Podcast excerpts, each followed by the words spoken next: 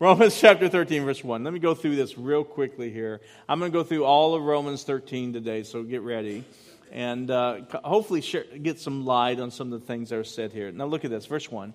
It says, Let everyone be subject to the governing authorities.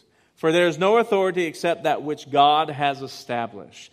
The authorities that exist have been established by God. Consequently, whoever rebels against authority is rebelling against what God has instituted, and those who do so will bring judgment on themselves. So, how many of you speed? I guess it's not confession time today, is it? okay, we'll bring judgment on themselves. We're, we will not talk about that. But verse 3 For rulers hold, rulers hold no terror for those who do right, but those who do wrong do you want to, feel, be, want to be free from fear of one who is in authority? Then do what is right, and you will be commended. For the one in authority is God's servant for your good. But if you do wrong, be afraid. For rulers do not bear the sword for no reason. They are God's servants, agents of wrath to bring punishment on the wrongdoers. Therefore, it is necessary to submit to the authorities, not only because of possible punishment, but also as a matter of conscience. This is also why we pay taxes. Everybody underline that, right? You got that highlighted in I bet you don't. But anyway, this is also why we pay taxes, for the authorities are God's servant who gives their full time to governing. Give to everyone what you owe them. If you owe them taxes, pay taxes. If revenue, then revenue. If respect, then respect. And if honor, then honor. Um, let me, let me explain that because I, th- I feel like that we don't really get that too well. This because I've heard it said you've got to submit to governing authorities, and the same person that keeps on telling me that is speeding in a, in a 55 mile an hour zone going 70. And so, um, are we hypocritical when we think this? And I think we are in a lot of ways that, that we, we, we don't do this right. In fact, I'm going to be honest with you all the disciples broke the law. Every one of the disciples broke the law because they preached the gospel of Jesus. They were all, all of them were either punished, in prison, killed, or exiled because of preaching the gospel. So Peter and Paul, Paul who wrote Romans, Romans, and Peter who wrote First Peter and Second Peter and Third Peter, uh, First Second Peter, about this, about submitting to governing authorities, both broke the law. In fact, right after they broke the law in this way. When a governor was chasing Paul outside of that city, taking him outside the city, he was, he, he, had, he was chasing him. He broke the law and he wrote this right after this. So, what is he meaning? Is he hypocritical on saying, uh, you know, do as I say, but not as I do? Or is there something different that we really need to look at it? Because all of them did this.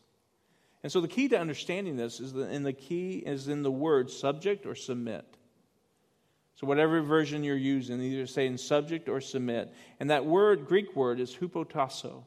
And which means, and when it's translated, it's translated subject, submit, but it literally means this to arrange stuff respectfully in order. So it's to arrange it in orders, in an orderly manner. So it's really a saying that back then the readers of this, this book that, that Paul wrote to the Roman Christians would understand that this was a social order, orderliness. So there was something that's in order. It's the same word that, that Paul uses in Ephesians chapter 5, verse 22, when he says, Husbands and wives submit to one another. Now, how many guys are married in here? Do you completely obey your spouse? If you're a husband, you'd be smart by raising your hand. But no, none of us do, right? So, so, but that's what it is. It's, it's a, it's a submit, submitting in orders, an order that, that, is, that they're talking about here. And here's the main point Paul and Peter believed in authority. He believed in the governing authorities and that they're necessary for keeping the peace See, God's a God in order. He's not a God of anarchy or chaos. God's a God of order. But here's where we go wrong is that we, we think it's word that a Greek word that means obey completely and blindly. And it doesn't mean that at all. In fact, there's another word that Paul and Peter use 21 times in the New Testament, and it's called hupokruno, and it's translated obey, which literally means to conform or to follow a command. So Peter and Paul could have used this word here, but they didn't. They chose not to. It's used 21 other times in the Bible, in the New Testament, and it always means to obey to a hierarchy. It means to obey the authority above you. And it's used to, when it's talking about slaves or masters or children and parents. So here, that's what they're not talking about that. They're not talking about obeying blindly at all. To submit in the New Testament does not always mean to obey completely. They are two separate issues. So, Paul and Peter and the followers of Jesus deliberately disobeyed laws, but they were laws that were contrary to the Word of God. So, any law that was contrary to God's command or conflict with God's command, they, they disobeyed. But this is what they did, and this is what Paul's talking about here. They submitted to the consequences of it. So, they submit it to the authorities by accepting the legal consequences of their actions. You know, throughout time, we've had people do this. You know, our, our own country was a part of this. They disobeyed the, the, the, the English because of injustice and they signed the Declaration of Independence. Many of many people are, have been throughout the ages have been willing to, to to disobey governments because of this. Many believers. In fact, it goes back to even to Exodus when Moses was uh, a child, was a baby, and the Pharaoh wanted the firstborn to be killed. And what does Mo- Moses' mom do? Does he take him, she him to Pharaoh? No. What does she do? She puts them in the baskets and put them down the river. She disobeyed the governing authority. The first civil disobedience in the New Testament were three wise men when, when they went to King Herod and King and told him about the Jesus, the King Jesus that was being born, and that he wanted them to come and tell him where they found him. And they didn't do that. They left and didn't do that. That was punishable, punishable by death if they would have been caught. See, there's a time for disobedience. And as Christians, the law cannot be our ultimate guide of moral character in our lives. You know, slavery was lawful at one time in our country, and it was completely wrong. During the uh, World War II in Germany, Holocaust, the Holocaust was legal. And the church in Germany did not stand up against it. See, there's a time as believers when the government comes against the authority of God, we must rise up with a holy no and say, No, this is not right. Because we can't let the law dictate our ethics, God does. Amen?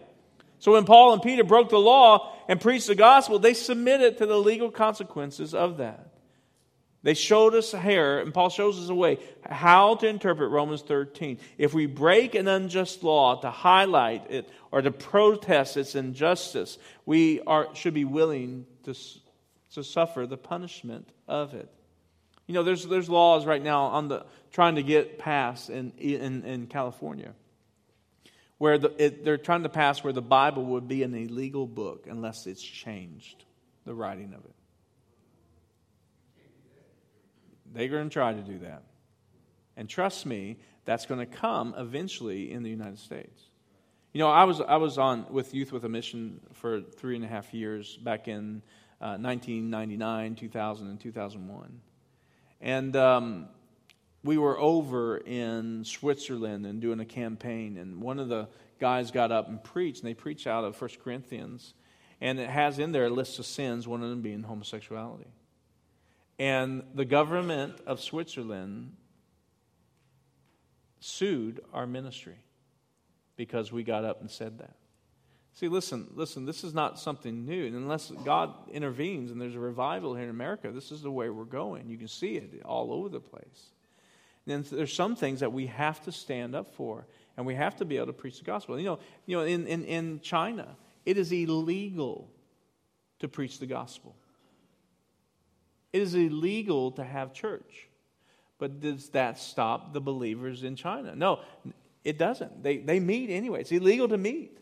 In fact, there was sanctioned churches that were called government churches that now the government's even turning, tearing down in China. Why is that? Because they're persecuting. So, what does the Christian do? Do they obey and don't preach the gospel? No. They're preaching the gospel. That's why there's about 300 million Christians in China right now. There's a revival going on. There's a revival going on in the 1040 window where, where, where Christianity is illegal. Why? Because there's Christians rising up, and they're doing it. See, we do not follow a God of chaos. I'm not saying that you can just take the Bible and, and believe whatever it, it's, you know, try to, try to make it and make you say, well, I don't have to pay taxes. No, you can't do that. But it does. When it comes against the Word of God, we have to stand up with a holy no and say, no, we are going to do what God calls us to do. Because we have a duty to God above and beyond the government. Our duty is to honor God and that supersedes any obligations to everyone and everything, including our government. Now, God has ordained government. Don't get me wrong. It's not that we disrespect our governing authorities in, in, in, in, any other way. We, we do love and we pray for them, and they are agents of common grace. And God has given them a temporal uh, responsibility. And it is temporal. It won't last forever because one day the King of Kings and the Lord of Lord is, Lords are going to set his throne upon the earth and he is going to be the king and nobody else is going to be. And that's why we understand that. But they're, they're here. They're for a purpose, for our common good, for our defense, for the, to protect the freedoms in each and every citizen. Government's roles are temporary. And that's why we don't put our faith and our trust in our government. We don't put our faith and trust in policy. We put our faith and trust in God.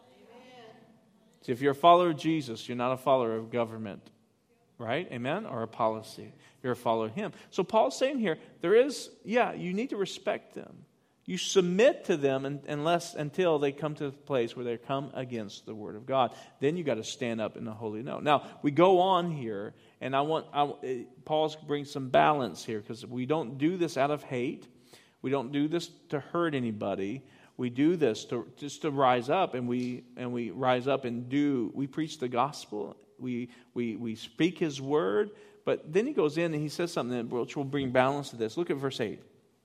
He says, Let no debt remain outstanding, except the continuing debt to love one another. For whoever loves others has fulfilled the law. The commandments, you shall not commit adultery, you shall not murder, you shall not steal, you shall not covet, whatever other command that there may be, are summed up in this one command love your neighbors yourself. Love does no harm to a neighbor, therefore, love is the fulfillment of the law.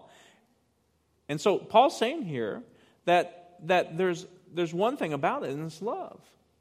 See, love should rule our life. And so, even when we're dealing with the government, we're going to deal with love. Love would be to pay your taxes, right? Okay, I'm not getting much amens on that one. We'll just move on, huh? Love does those things. I mean, we love people. We don't hurt. Let, let me tell you something. Yeah, I'm, I, what, what happened in New Zealand was not love. Well, Sean, they were Muslims. Yes, but God loves them. And that's not how you solve things. Jesus never did that. He never used violence to solve anything. Now, Peter tried that, right? He cut off someone's ear, right? I mean, I think he was aiming, you know, for his chest, but he, he missed and cut off his ear. I don't know, but but what did Jesus do? He healed him. See, it doesn't, he doesn't work by violence. Violence is not love, and violence is nowhere near to the power of love. Love works better. You know, Muslims are coming to Christ because of love, not because of violence. You know, Christianity has used violence, and there's been times in, in, our, in our history, Christian history, that we've used that. The Crusades was one of them, and was used wrong. See, this is what gives, gives, gives us a boundary in how we do things, is that we, we should love. It's all about love. It's all about using love is one of the most powerful things that Christ released at his resurrection was love. This passage is telling us that we have the ability to love and that nothing less than that is that this is the radical force that Jesus Christ has turned loose on this world. Therefore, it's the power to radically change the world in his love. And if we get this, there's something great that can happen. That's what Paul was telling these Roman Christians. He implies that this has to start with you and I. If we are Christians, if we know Jesus, we have the power to love. And there's no doubt about that. If you have Jesus inside of you, you have the power to love. And that love is a, is, is a resurrection power. It is a power to change, it's a power to transform if we use the love of Christ. No matter how, how much you're tempted not to love, especially when you're driving down the road on a two lane road and there's a travel trailer right in ahead of you. It's time to love, right? And that's the whole issue. And here, this, therefore, Paul says, when you come around people, when you rub shoulders to people, when you come around them, you got to remember this. You got to remember that your first obligation to them is to love. You owe, I owe, a debt to everyone to love them.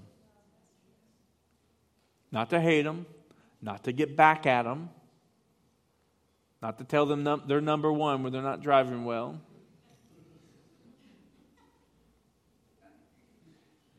Right? It's to love them. You, every time you come to somebody, whether it's here out there, I don't care who they are, it's to love.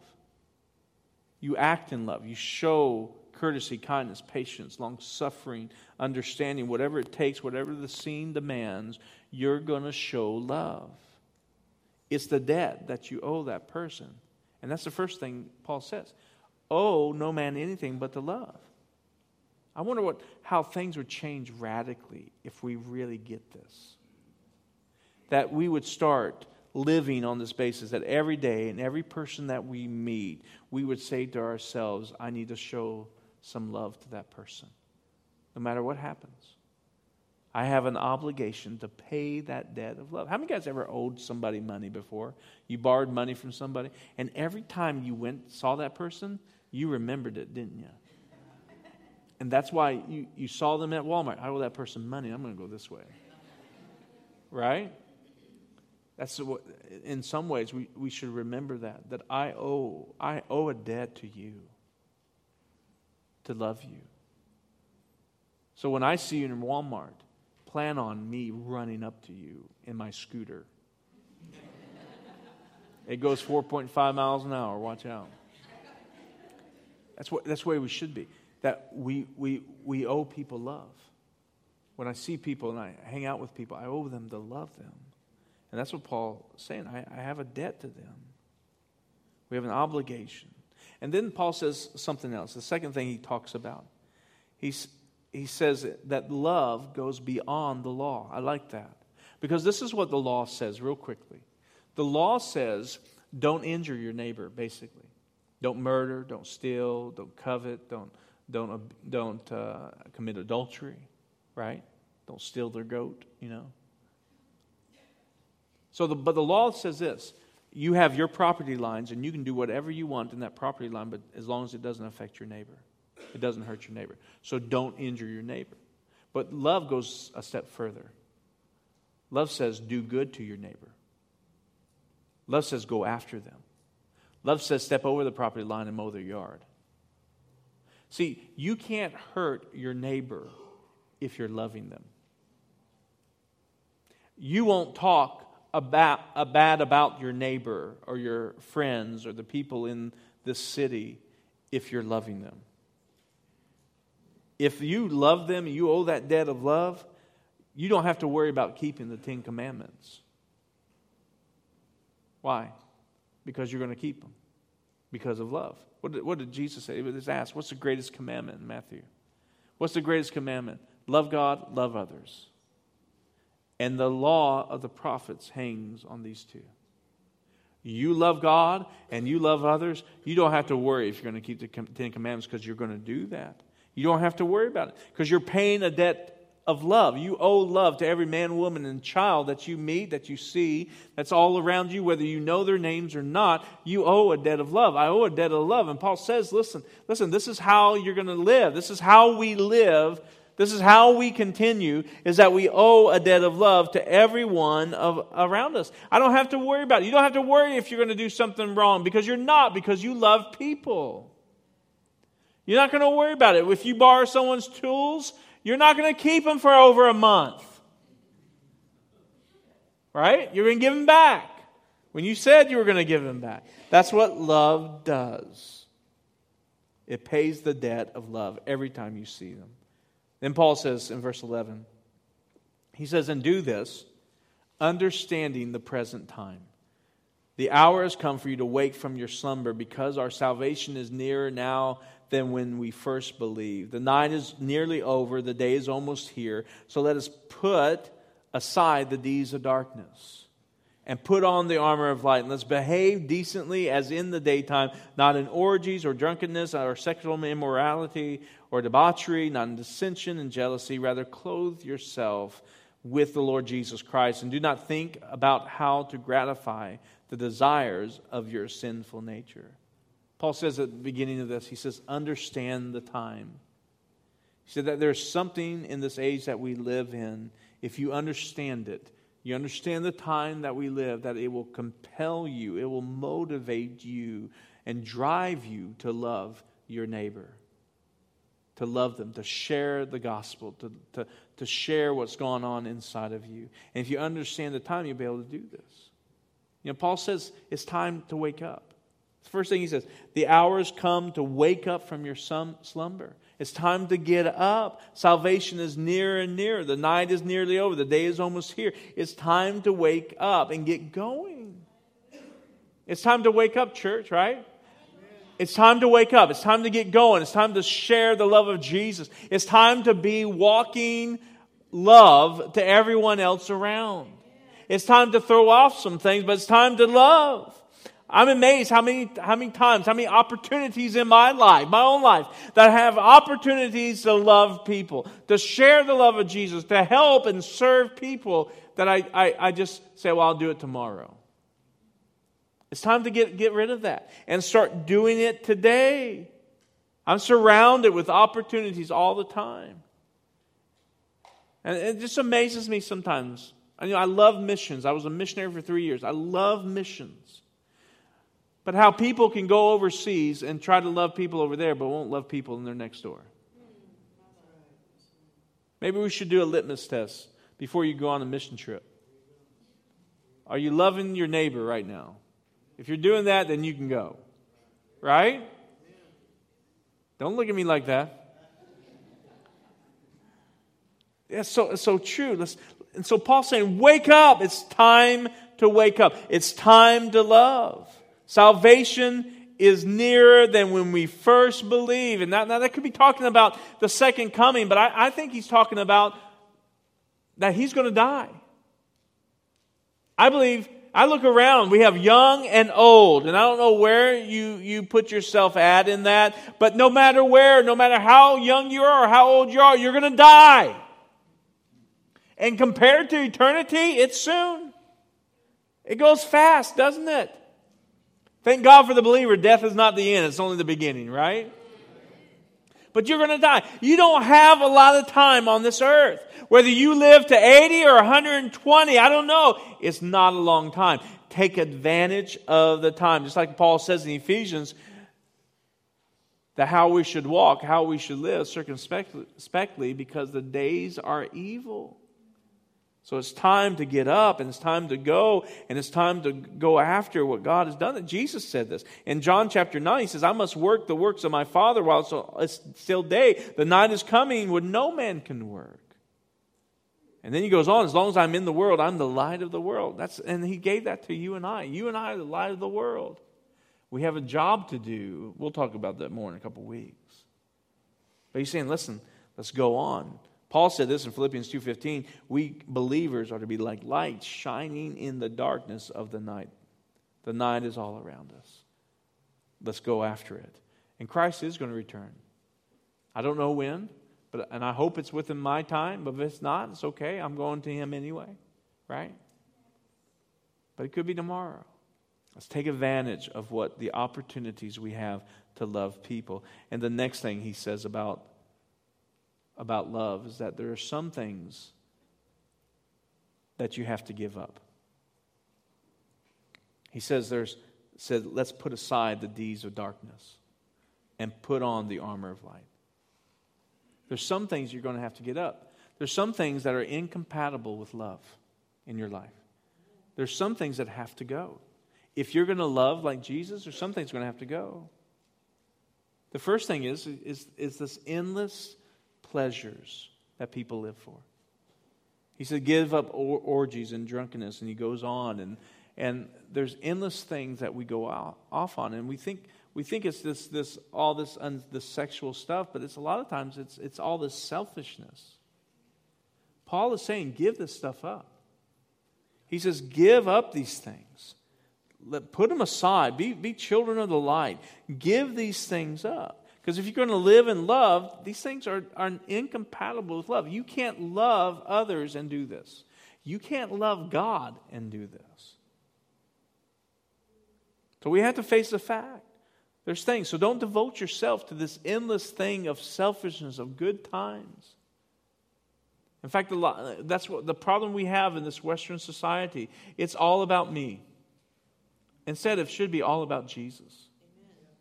It's all about my next vacation. It's all about, about and I'm not, I'm, i love vacations. I'm not saying that you can't go on vacation, but you can't be all about that. You've got to be all about Jesus and loving others, right? Loving God and loving others.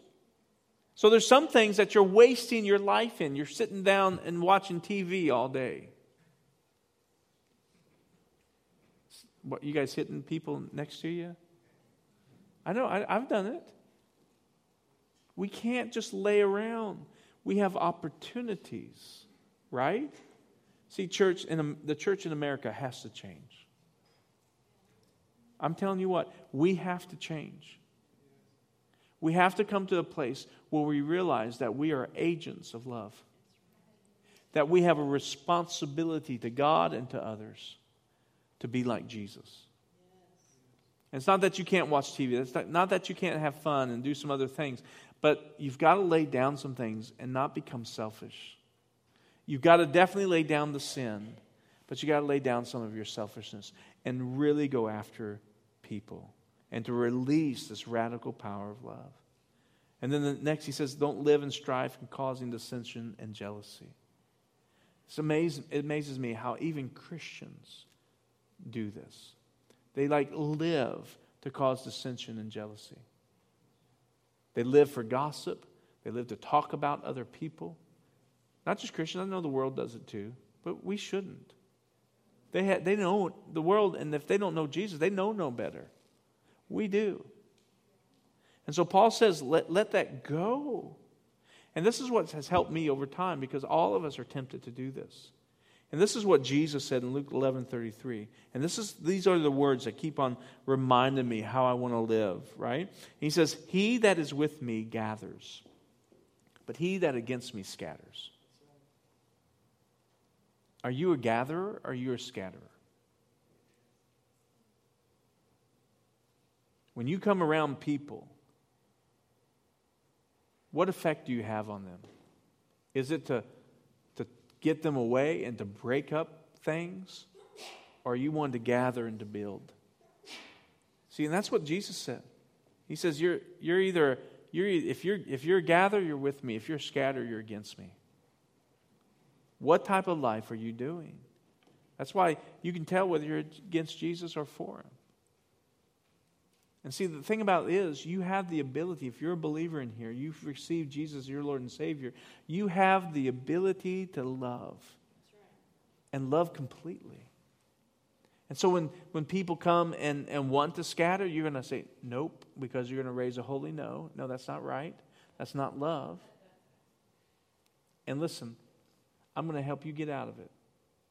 So I'm going to give you this week to go talk to the person you're talking about personally and tell them the issues you have with them. And if you don't, I'm going to ask you in a week if you have, because I'm calling them in a week. Amen? That will stop it right there, won't it? You know, I don't have anybody come gossip to me.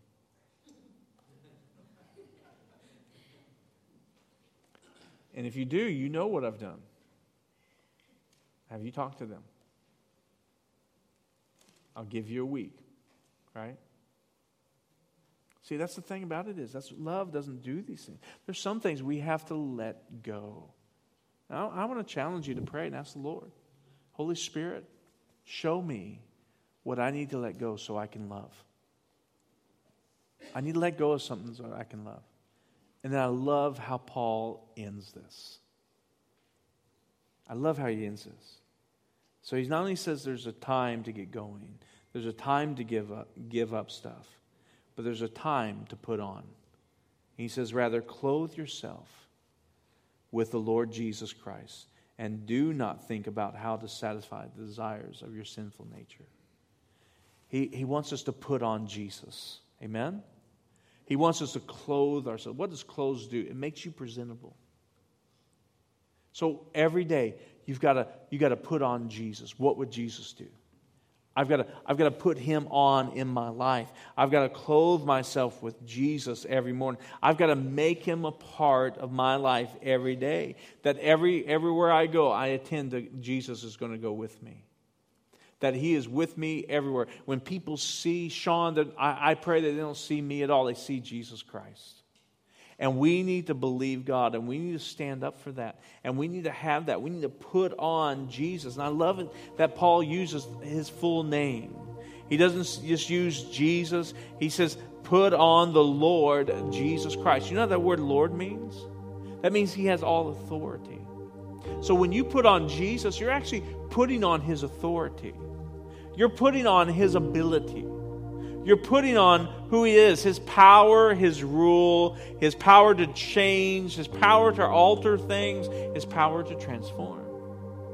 See, people need that in you. That you put on Jesus, they need you to bring that power of transformation to them, that power of love. That I decide, I pull on Jesus. I'm putting on the power to operate and to change things in my life and in the lives of others. And when you put on that, there's something great that happens. And then Jesus, and then it's Christ. Christ is the anointed one and his anointing, the Messiah. You put on the Messiah. It refers to Christ's word. Jesus says, In the last days, you'll do greater works than I do you are putting on His ability and His power every single day when I decide to put on Jesus. You have to do this because the Bible says that you, when you accepted Jesus Christ, you died. It's no longer you that lives. It's no longer I that lives, but it's Christ who lives in me. When I put on that, I die to. Sh- I, I'm, I'm no longer Sean. I don't want to be my sinful nature. I don't want to be that man. I want to be Jesus. That's my prayer every day. God, God, when I get up in the morning, God, let me shine. Let me shine with Jesus today. I put on Him. I want Him. And when and then I'm allowed, I'm able to, to, to start to pay that obligation of love. I'm able to stand up with a holy no and have the have the uh, uh, the boldness to stand up when He tells me to stand up against things that are against Him. But I have the love of Christ that governs me, that bind, that that gives me boundaries, and I can I can I can owe no man nothing except the love. I can take off the junk that's not of Jesus, because when you put on Jesus, you realize what is not of God. Because you have the standard, you have the model in your life that says, no, that's not right. That's not right.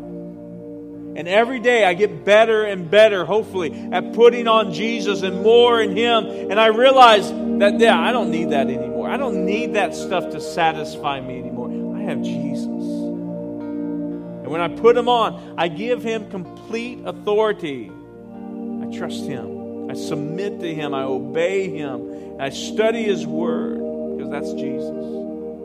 I'm in His presence that's where fullness of joy and pleasures forevermore are. And I just, I get to in a place of worship. And then I practice love throughout the day. Listen, you got to make that, you got to be intentional. You got to be intentional about putting on Jesus every day. That's what Paul says. If you want to do what he says in chapter 13, if you want to do what he says in all of Romans, put on Jesus. Clothe yourself with who He is. Amen? You guys ready for that? Come on, give the Lord praise. Amen? Tell you what, I love His Word because His Word brings life. And I'm telling you something. Listen, I know all of us in some way, if you're a believer in Jesus, you don't want to do some of the things you do. Some of the things you think about people, you don't want to think about. There's some things you just don't. Why do I do what I don't want to do, right? Listen, make that, that change to know that your life is a life to love people and put on Jesus, and you'll be able to do that. Put Him on every single day. When you wake up in the morning, God, I, I give you this morning, I give you this day, I give you my life. I want to walk like Jesus. I want to talk like Jesus. I want to act like Jesus. I want to do what Jesus did. I want to love like He asked me to. Amen? We're going to owe no man nothing but love. Listen, there's going to be so much change in this. Listen, we have an opportunity every day, every week to share the love of Christ. I believe revival can happen in Blue Springs, Grain Valley, Oak Grove, Odessa, Lee's Summit, Independence, Kansas City, just because, just in this group right here. Just in the group that's online, you're listening online right now. We can love the Lord and love others, and change can happen. I'm telling you something, watch it. Everyone around you can completely change because you decide to put on Christ and see something greater happen. Amen? So I'm going to pray for you right now.